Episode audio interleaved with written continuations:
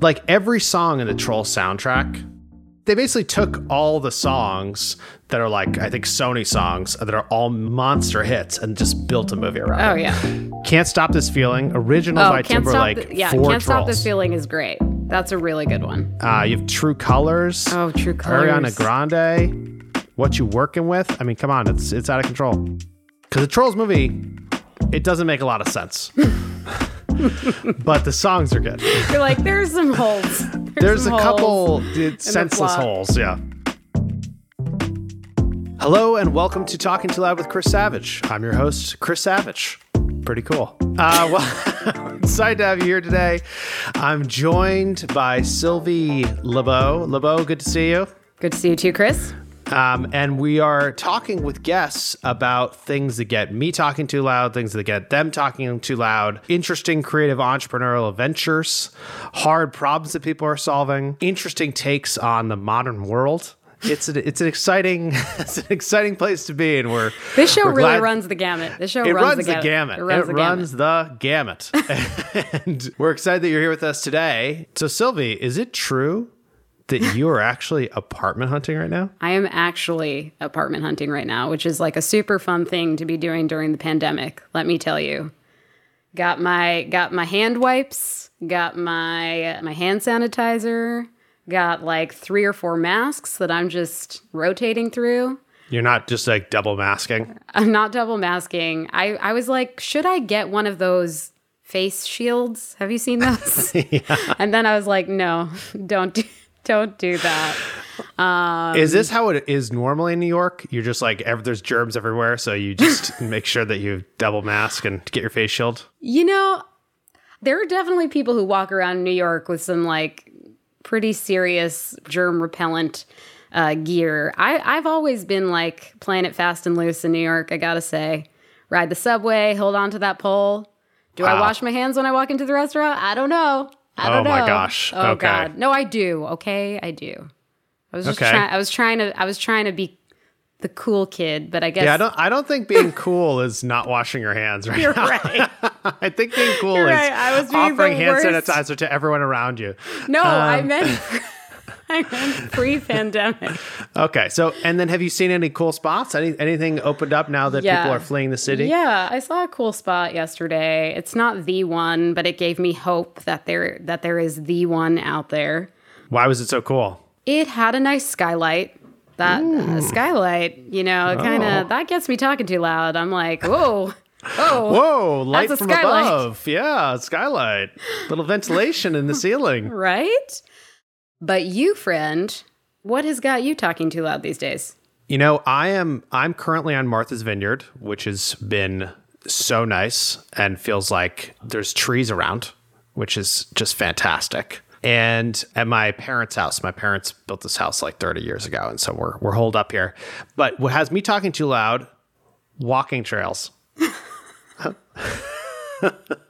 it turns out that the whole time that this house has been here, there have been walking trails basically directly from the house that we have never, ever, ever used in my entire life. And it turns out that they are just absolutely beautiful, you know, walking through a forest with like, you know, red pine needles on the ground, walking through meadows.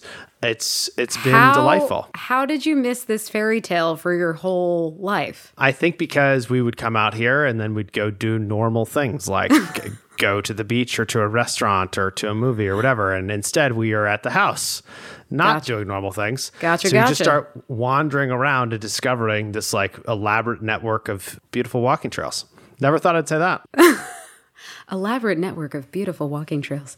What have you discovered on these walking trails? I feel like your kids are are going to go like Kids are absolutely loving it, especially because they get troll gummies. Uh, What are troll incentive. gummies? Oh, have you seen the movie Trolls? Yes, How many times have you seen it?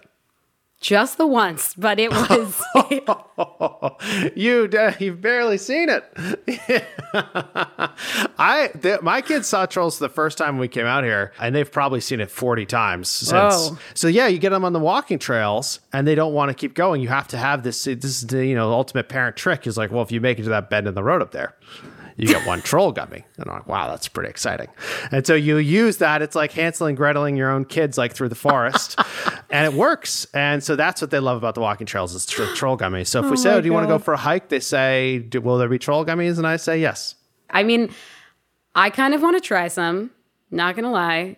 If if you want to send me a care package. Yep, got it. Don't worry, it'll Great. show up. It'll show up in your new skylight apartment. Great. Well, anyway, we're here because we have guests, not because you and I just talk about trolls, which may be our new thing. And today's guest is Michelle Khouri. Michelle is the CEO and founder of Frequency Media, which is a podcasting consultancy. Michelle's company has created podcasts for Coca Cola, for Apple, for SalesLoft, for tons of organizations. And she actually started the business less than two years ago. So this thing has been taking off. And I'm very excited to sit down with her and talk to her about what is going on in the world today, where podcasting is going, and uh, get some tips because LeBeau, you're barely giving me any podcast tips. I'm not doing my job. All right right, let's get into it.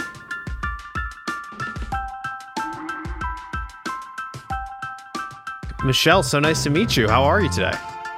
Uh, so nice to meet you, Chris. I'm good. I'm honestly just the little laughs that we've been having leading up to this has been, uh, I was going to say, more refreshing than my coffee, but let's not lie. You wow. know, let's not okay, start yeah. our relationship wow. with lies. Not to mention, I'm Colombian, so I've been drinking coffee since I was born. I mean, I think it was just like part of the womb cycle. Um, so yeah, no, that's not true.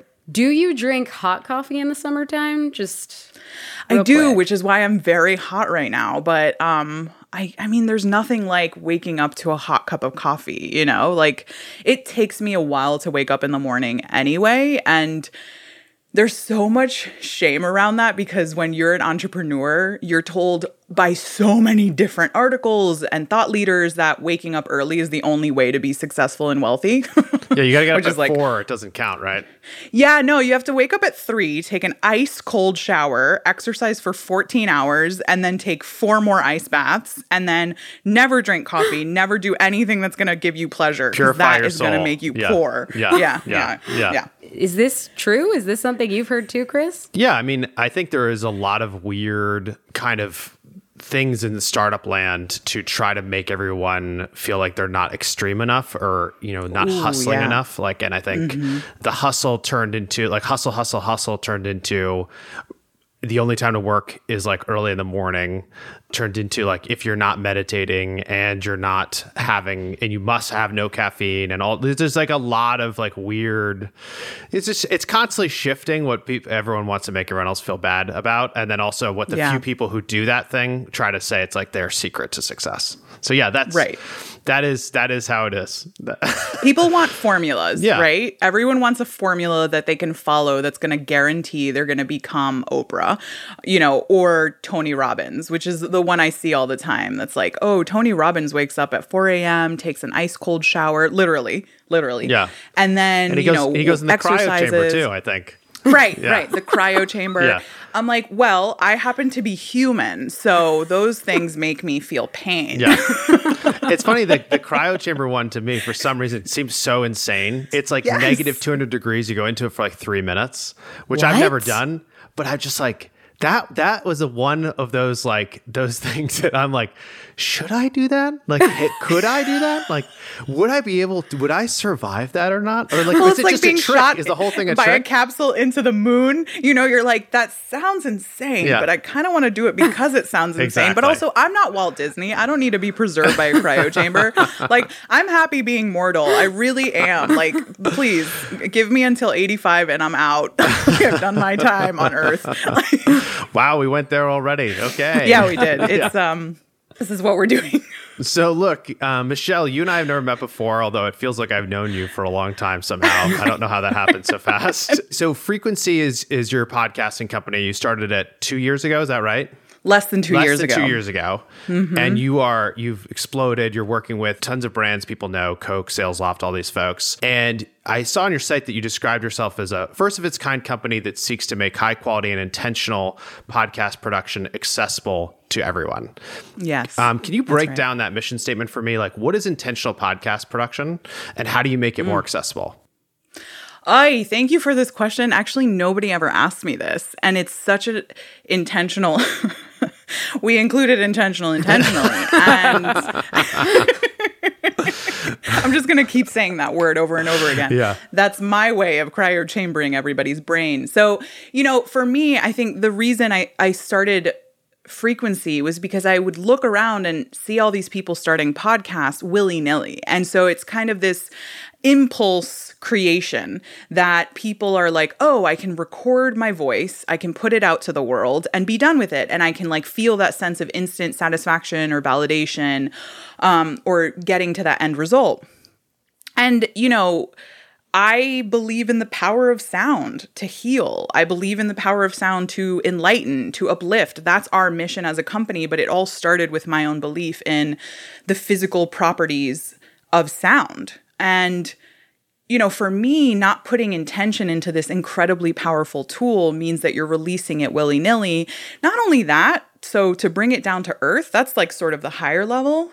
To bring it down to earth, what is your goal? Who are you talking to? What are you trying to get in return for this podcast? Like, are you trying to reach a new audience, um, generate brand awareness? Are you trying to sell your services?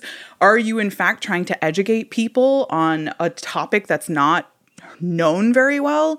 Like, what are you trying to do? So, what we preach from the rooftops is just it's amazing that you have this idea. So now pause and develop the idea. And we spend a lot of our time as a company putting out either free resources to help you do that, an online course, which during COVID times right now is free that literally walks you through step by step how to put together a podcast development plan. And then, of course, when it comes to our actual clients, whether you have a production package or our full service, we spend a lot of time on the front end doing a ton of research and looking through the comparative landscape and, and figuring out with your goals and your vision, and then what's already out there, this is the kind of show that's going to be the best for everyone involved and thus the most sustainable. Got it. And then when when you think about building podcasts with intention, it sounds like, you know, your company you've built with a lot of intention and you've done it without the cryo chambers and the ice baths and stuff. And like how did you how did you have the confidence to throw out all the I'm going to call it hustle porn? Like how did you have how did you have the confidence to just ignore it? Uh, that's so funny you call it that because I was literally going to call it that earlier. Perfect. It is hustle porn and it is look, I'm I am first generation American and I'm Latina. I was raised with hustle porn. We have that hustle mentality that is actually like rather destructive because we're told as especially as immigrant the children of immigrants that like in America, the way you make it is that you work your tail off just to survive. Like, so already the bar is set that you're gonna break your back to get a penny. And so even going into frequency, I do meditate. Not um As do I. Just so that we're clear, we're we're both shitting on it, but we both do it. Yeah.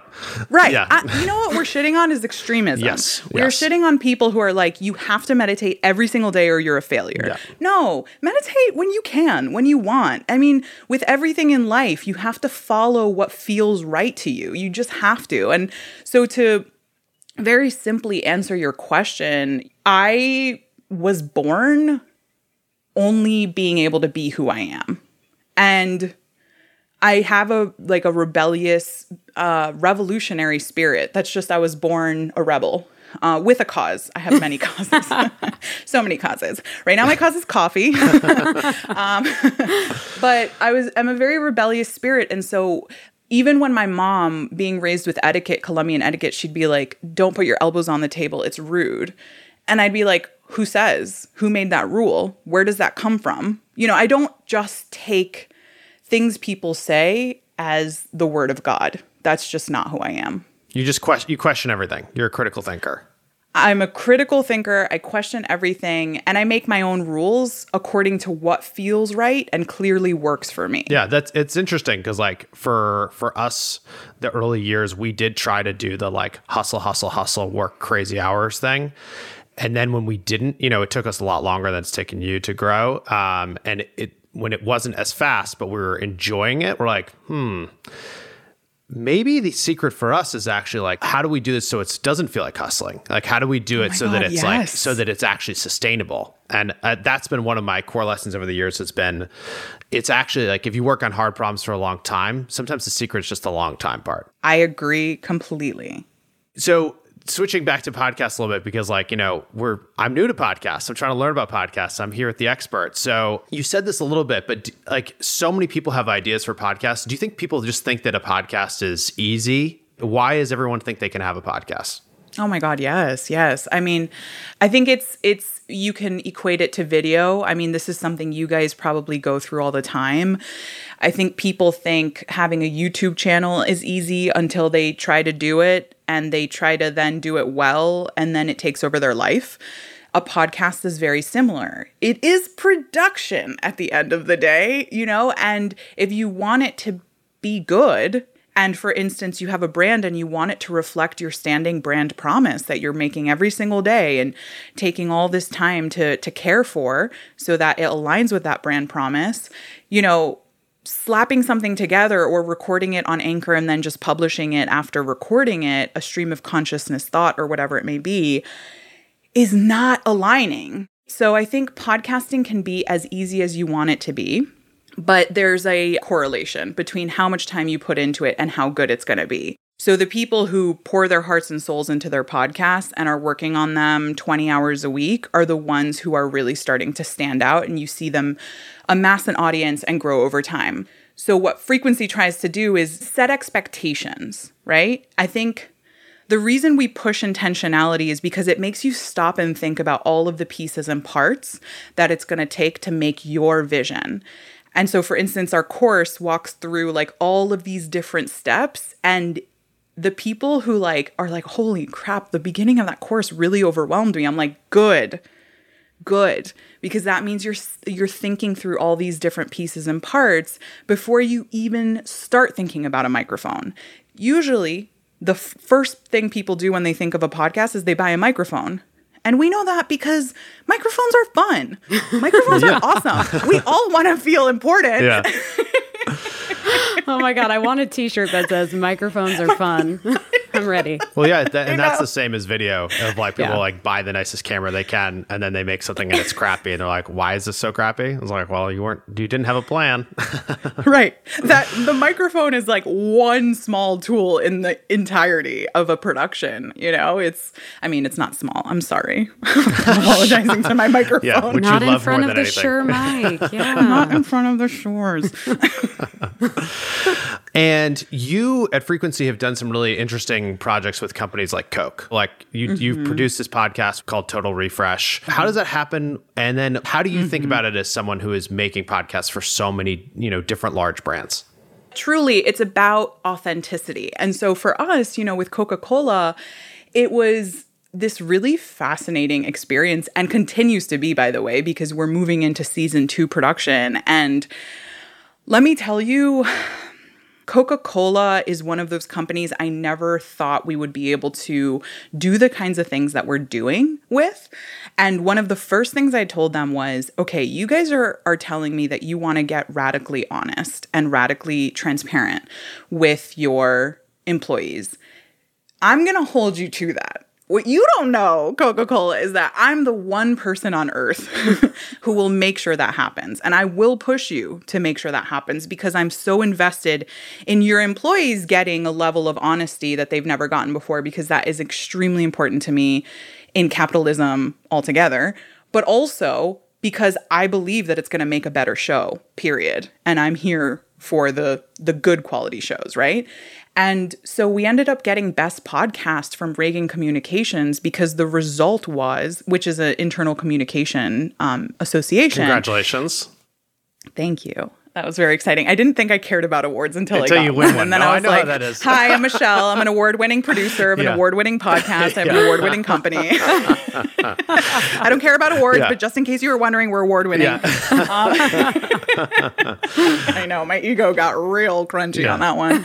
Um, but but we got it because the executive leaders across Coca Cola North America were on this podcast showing sides of themselves they had never shown before. Like, we had to unmedia train them to be on the podcast, you know, and they were so open to it. And they were, the, the executive leaders themselves were so refreshed by their own authenticity. Yeah, that's amazing. So here's a question. I mean, I think it's it's so funny you say you had to unmedia train them to get them to be their authentic selves because like my Yeah. experience has been, you know, I over time ended up having to do much more media and more interviews and more videos or whatever and became media trained but that meant that there was always this like distance between who i really am and like the, the message i'm trying to get across and It's then so well put. and then, yeah, and the way what one of the big things about this podcast for me is trying to remove as much of that as possible. Trying to just like because it's it's too hard to do otherwise. Like it- right, like I can't. You're doing a great job. Yeah, thank though. you, thank Like, you. This is clearly authentically you.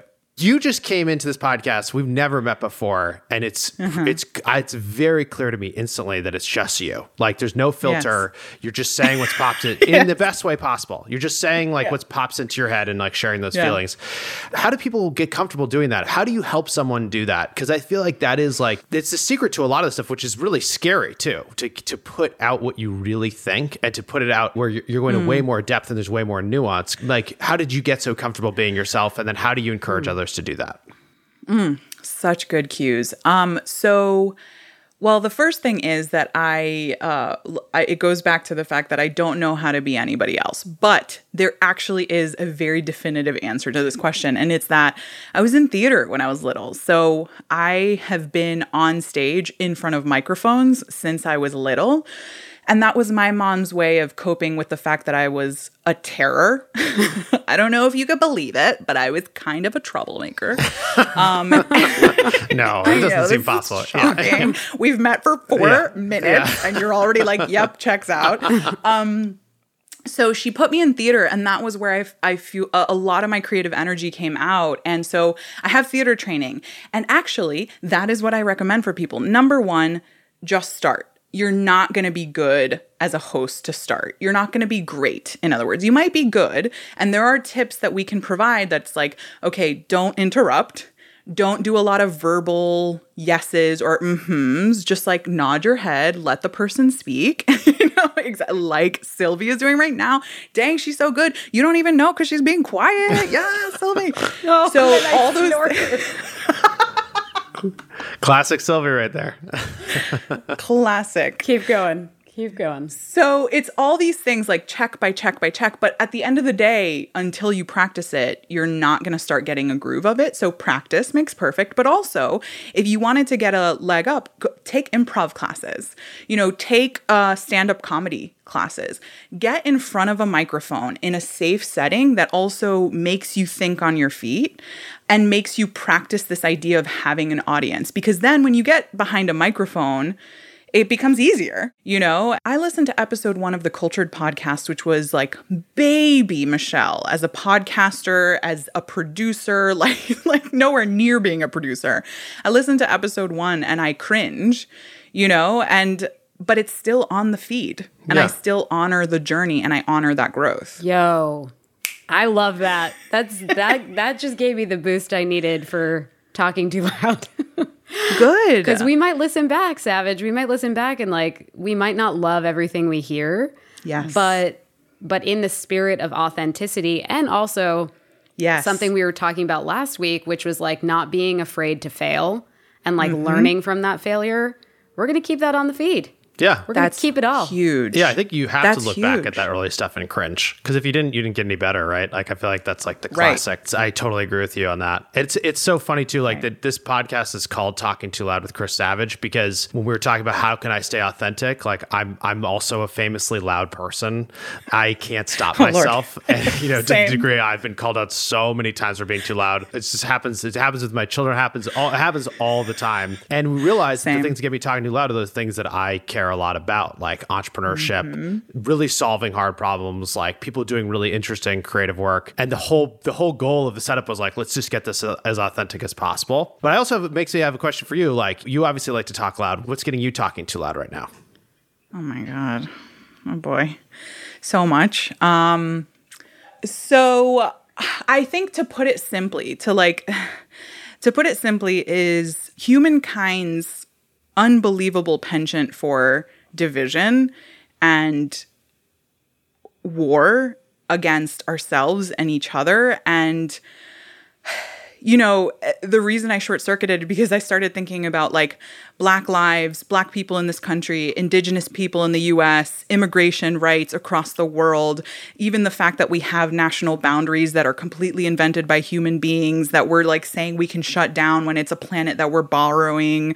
Like there's so much division and women's rights, you know, like just the fact that it can be so hard to be a woman and especially a woman of color. And you know already i've had three instances in just over a year and a half where white men have tried to co-opt and take credit for what i am building three times. Oh. and it is and i have to continue and I have to persist. And that is me being a non black, non brown woman of color, you know, white passing Latina. And even that, so I can't even imagine what our brown and black brothers and sisters go through. And I think it just all comes down to Homo sapiens. Like, if you've ever re- read the book Sapiens, I think context is everything. I'm big on context.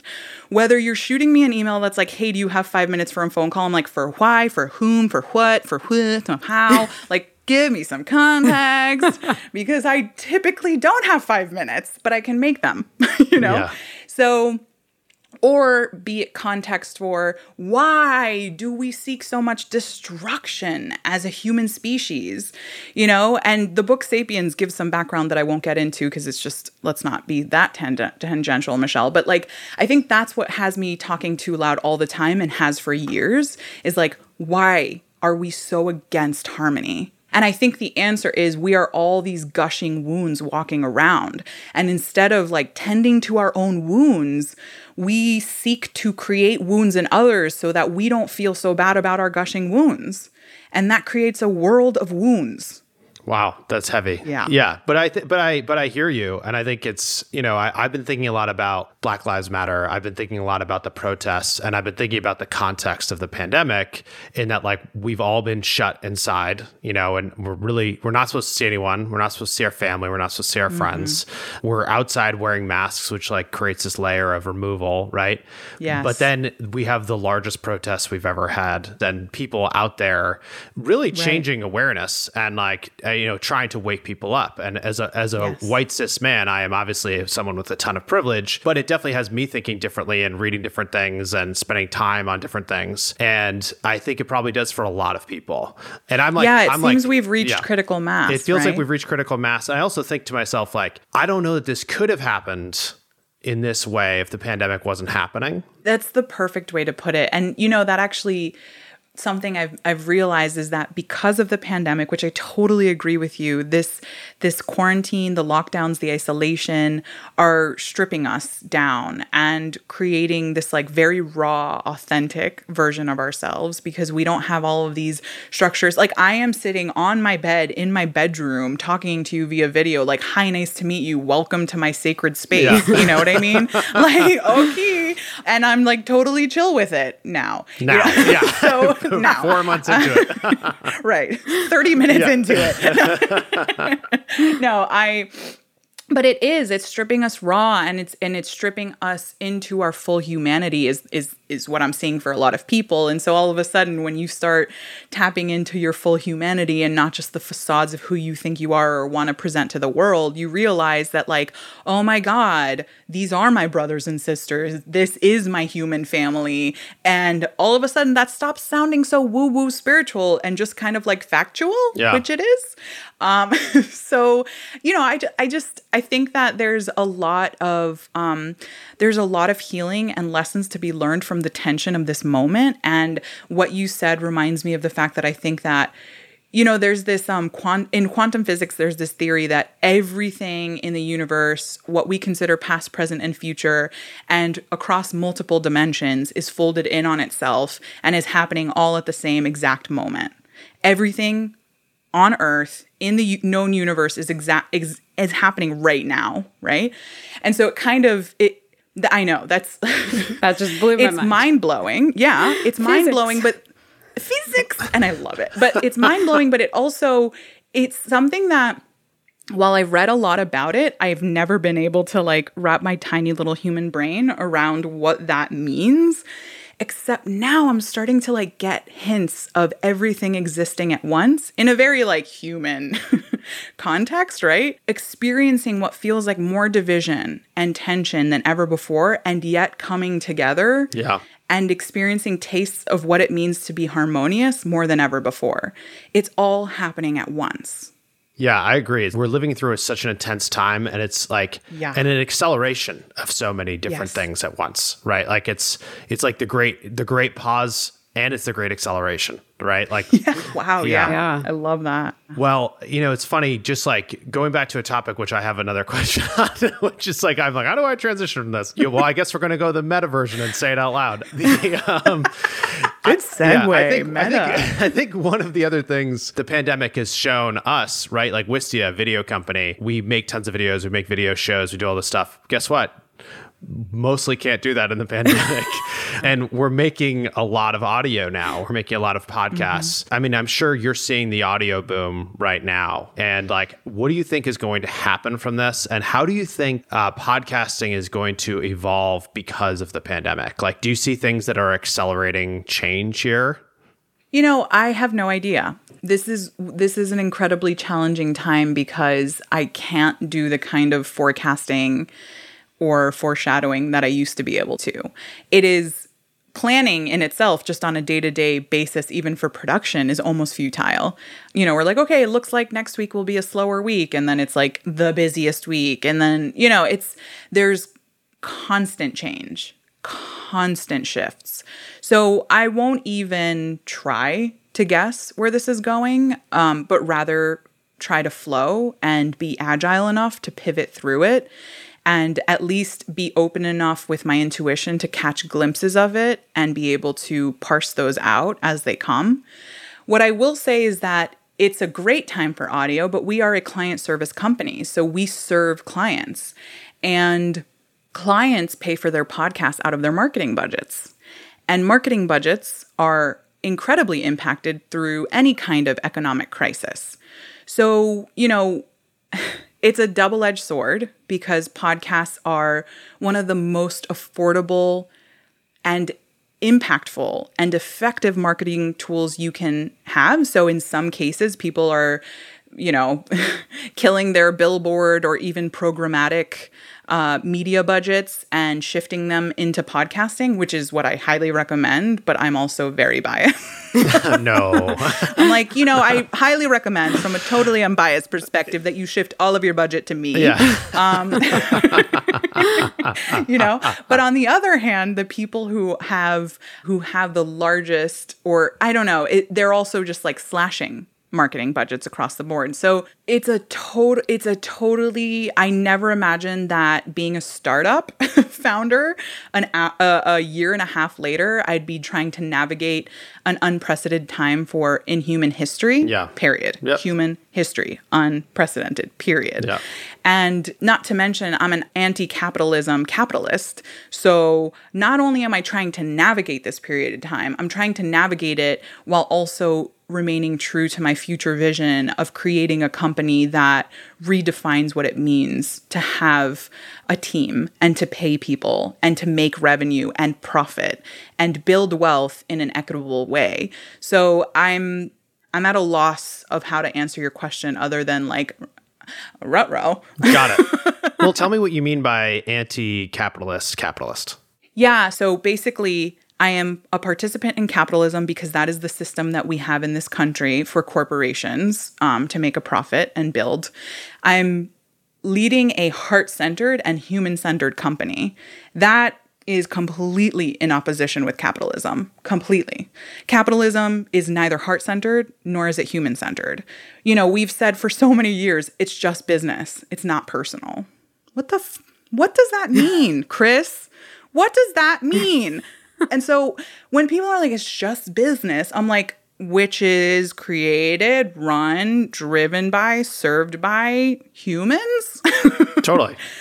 you know? So yeah, I think that's what it means to be an anti-capitalism capitalist is that I'm engaged in the system because I have to be, but I'm actively trying to dismantle it at every, at every turn. Interesting. Because I think of it as like, at least what I'm trying to do is like conscious capitalism in terms of like, mm-hmm. there's a there's a lot of pro- like when you are only maximizing shareholder value which like is one of the things you could be sued for it's like not maximizing shareholder value which is insane. You don't get to pay attention to any other stakeholders and the way we think about it one of the reasons that wistia is private and like we don't want to go public and also why we want independence is because we get to take care of like our customers in a different way. We get to take care of our team and our community. And like we actually and i agree with you completely like starting an actual for profit business and growing it and investing in it. It gives you the ability to dictate like who you hire and how you spend mm-hmm. your money and how you give things away. But it is interesting. Like I've paid close attention to the um, the B Corp work. I don't know how closely you've been yes. following that and, and know yeah. some friends. Not closely, but I'm aware of it and I'm very interested. It's pretty in cool. That. I mean, basically, it's saying yeah. that you have other stakeholders that you're holding yourself mm-hmm. accountable to. It's it's more been used today in like a lot of like consumer goods use it because like people will vote with their values more and more. Like, isn't the Honest Company yep. a B Corp? They're a B Corp. Patagonia, I believe, is a B Corp. And you know, Patagonia is a good example, I think, of this, where they basically yeah. they try to make products that last forever. And they the Patagonia does the most clothing repair of any other organization in the world I believe. Mm-hmm. and it's you know because if your jacket has a rip in it you send it in they'll fix it for you. But the interesting thing of course is that that's actually better for their business to do that. Like it's a differentiator. Right. But that's yeah. the thing is I think the misconception is that profit suffers when you place attention on communities and humanity and and the people who work to build that company altogether and that's actually not at all the case. Like I'm not anti-profit. Yeah. you know? Yeah. And we are in fact a profitable company from day 1 we've been profitable and you know a good example of what it means to be human centered with a corporation. You know, I just saw on Instagram somebody was like, down with all corporations. And I was like, first of all, you have a corporation. Um, second of all, I have a corporation, so please know. Um, you know, it's like not it's not anti-corporation, although that's what we call it in the capitalist system, right? Yeah. It is you know, I think um, having businesses and being able to build something in that way is a beautiful thing. And what I've seen is like, I had a team member join our team call just yesterday who was not doing great and she had a family emergency and she still joined the team call. And she was like, you know, she shared what she had just found out about a family member. And I was like, what are you doing on this stupid team call? This does not matter in comparison to what you have going on in your life get off the call, you let us know what your boundaries are, and we will honor them. And that's it. The person comes first. We are working to make money to live. And and what we can't do as business owners and entrepreneurs is forget that. I think perspective and context just like I said earlier is everything. And to to act like producing podcasts is more important than a human being's wellness and overall mental health it is so diluted and disconnected. Well, it's just super short term, right? Because I think to your point, like the, one of the other things that's happening in the pandemic is everyone's remote working. And I think every company is being forced to figure it out, which then is going to, on the other side of this, right? We're not going to go back to like everything's just normal in person. It's mm-hmm. going to be like, yes, there's going to be some companies, organizations that need to be in person. But my guess is that all of the, all of the best ones are going to have to be incredibly remote friendly and I'm I'm hopeful that like it actually will create more competition, which will be good for employees, and they won't be as limited to whatever town you happen to have grown up in. You know, we are clearly living in a time where everyone is becoming more and more informed about like the injustices that exist, the systemic racism, all of these different things, like how capitalism works, like all of this, um, right. and that people can have more choice. I totally agree. And I think what we're seeing also to piggyback on that is that capitalism and how it's been structured has pitted employers and employees against each other so that there has been a fundamental lack of trust. And I think that's what we have been seeing in this move to remote. Because when your employees are left to do whatever they want, whenever they want, you have to trust them. Mm-hmm. That's the secret sauce, right? And so a flexible workplace is fundamentally indicative of an employer and an employee having a trusting relationship with one another and having built such a safe space together that the employee's like, well, duh, I'm going to do my work. And the employer's like, well, duh, you're going to do your work and I don't have to micromanage you to do it. So, you know, I think trust is something that a lot of large corporations that weren't allowing flexible workplaces is it's now something they are having to reckon with and deal with and think about. Yeah, I'm I'm with you on that. I think like the uh, remote working removes the micromanagement and it does have to sometimes. Sometimes. It should. It should be obvious it where people should. were micromanaging and it needs that baseline of trust. Wait i have one more thing yeah. and i want to get your take. I actually like now that i have you chris i want to get your take because this is what i'm thinking about doing and i actually don't know if it's right but it feels right. So along with that equitable pay structure where where right now it's hourly rates because we're all contractors. And so it's like you know this base level is $25 per hour then the next level up is this much mm-hmm. then the next level up is this much. And it, and it increases by like manager managing people uh, director managing department executive managing multiple things everything. Yeah. But then so there isn't really like individual salary increases in this model. There are no ranges. There is no negotiation but it's all tied to profit sharing so that as we all grow as a company and the company makes more money, we all make more money. What do you think about that? So, structure? I think a couple things you know, we as a tech company, we had stock options for a long time. That's how I thought was the best way to mm-hmm. compensate people because I didn't know any better. And especially the early people who joined Wistia, we, you know, we didn't have the cash to pay them a full salary. So we gave them equity. But then we did mm-hmm. this buyback a few years ago, whereas like we sold the company. And what that meant is that everyone got to sell their options.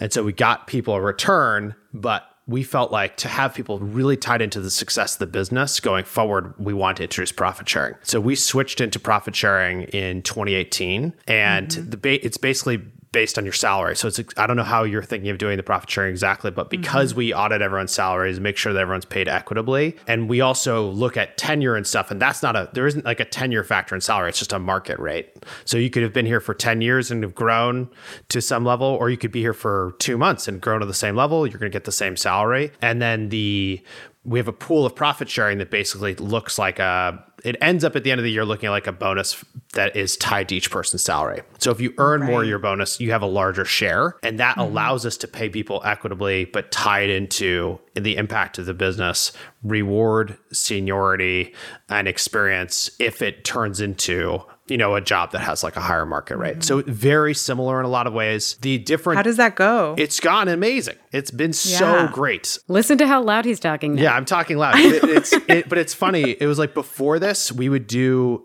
we've always been open books at Wistia and like share how the business is doing on a monthly oh, basis. It's so important. It's really yeah. important, especially when you're afraid to share the numbers. That's when it's actually oh, yeah. most important. Mm-hmm. But we used to to show the numbers and like here's the revenue and here's our expenses whatever. And then we'd say are there any questions? And there would be no there would be never any questions. Because the numbers they, you just at some point you get removed. Because you're like if the business is doing $3 million and you're like well did i didn't make $3 million like how much of an impact? I it's very it's very easy to be removed oh my God, yeah. so people stopped mm-hmm. asking questions. Once we introduced profit sharing and we started talking about those numbers. It was like, here are the numbers. Anyone have any questions? Like half the hands in the room go up. And it's like, all right, what's your questions? And it's the questions were like, why do, you know, this is back when we had two offices. And they're like, why do we have two offices, but we're really not using one of them? Like, we should be subletting wow. it. When I was like thinking to myself, yes, we should. But the fact that wow. someone on the team is suggesting that, it's incredible. And then we had people who were saying, like engineers who said, hey, I think, uh, I think we could probably reduce some of our costs, like in hosting all of our customers' data.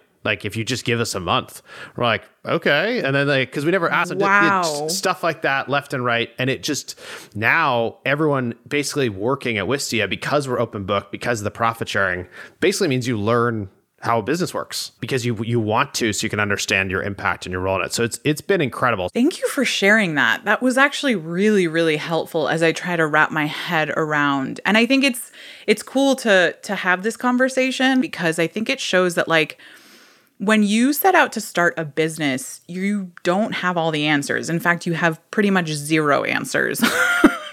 and you start just like following your gut and seeing what works and seeing what doesn't. And I also know from firsthand experience of trying to navigate this myself right now is like how much effort and thought and legal fees it takes to put that structure together. And I commend you on that. You know, just the fact that people are are raising their hands and offering suggestions means that they feel invested in the business, means that they feel a part of it. There's no more disconnect. They aren't just there to continue making money, blah, blah, blah, blah, blah. They're there to see the business succeed because they're tied to it. That is, you know, that's that's a beautiful interconnection that you've created. And also think about the fact that just think about what it what it alludes to the fact that in order to build a more equitable fair trusting and non-toxic workplace, it takes so much effort. Yeah. That's why I'm anti-capitalism capitalist. Because in order to do the things that feel right and feel human, you have to break the rules. How crazy is that? Yeah, it's insane. It's crazy.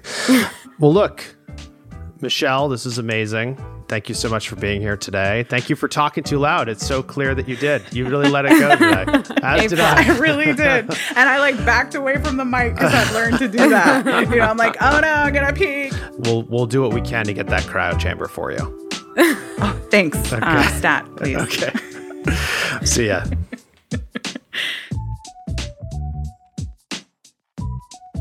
Michelle Khouri, that was fun. That was awesome. She's a badass. She's a badass. You know, it's there's it's I my what I mean there's a lot to love about that conversation, if I can say so myself. But the um, I think the thing that like was really cool was she was so authentic. And before we even started recording, she was exactly that same person. And Michelle just has that ability to like get herself there and clearly get other people there too. Yeah, and I love. Well, here's some kiddos. That's that's great because this is Keeping happening real. in real time. Yeah. Ke- keeping it authentic, you know. Yeah. keeping it authentic. I also I liked what she said about like how you how you can sort of foster that authenticity, like doing improv, getting on stage, just like finding ways to be comfortable in your own skin in a public setting so that when you get behind that microphone, it's like, all right, I can do this. I can do this. Well, yeah, and it was interesting with the Coke podcast that basically they have senior leaders on this podcast and they've been fueling each other by seeing how authentic the other folks have been. Yeah, that was wild. I that was I was like, damn, Coca Cola. Okay, you you're you're getting really real. All right. You even impressed LeBeau. You know what's awkward? What's awkward is I'm I'm working on Your last- another I'm uh-huh. working on another podcast where How I could you? How could I? I know. I very clearly say Sylvie Lubau. so I guess I've chosen. I've chosen. I've chosen the pronunciation, but I still want to be LeBeau here. Like, can can I have both? Can I have Yeah. it? Can I have it you all? Can, no, no cases of mistaken identity here. Great. True. But one time, you ready for this? One I'm time I was at a party.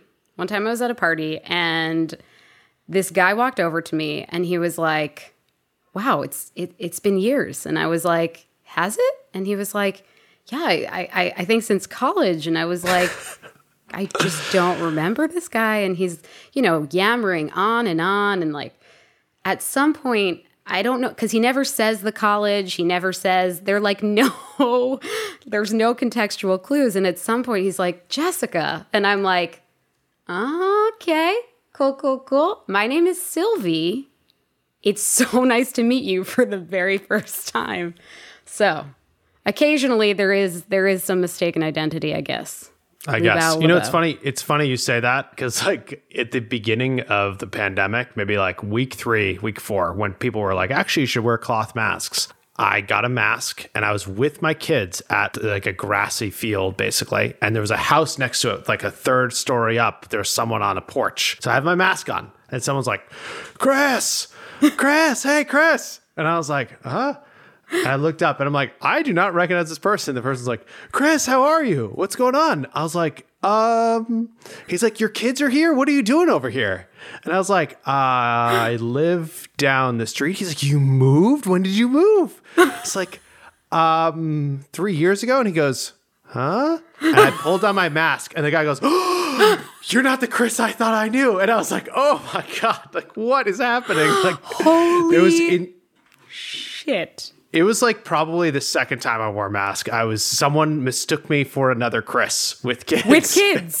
With yes, kids. And, and the embarrassment on this guy's face when I took the mask down was unreal. It was so crazy. He was so vibrant and full of life, and then he realized I was not the Chris he was looking for. It, like, and, instantly and, and he was just like he looked dead. Yeah, he just looked horrible. And I was like, "Well, um, how are you guys doing?" And he's like, "Um, uh, we're good. Uh, I'm so sorry.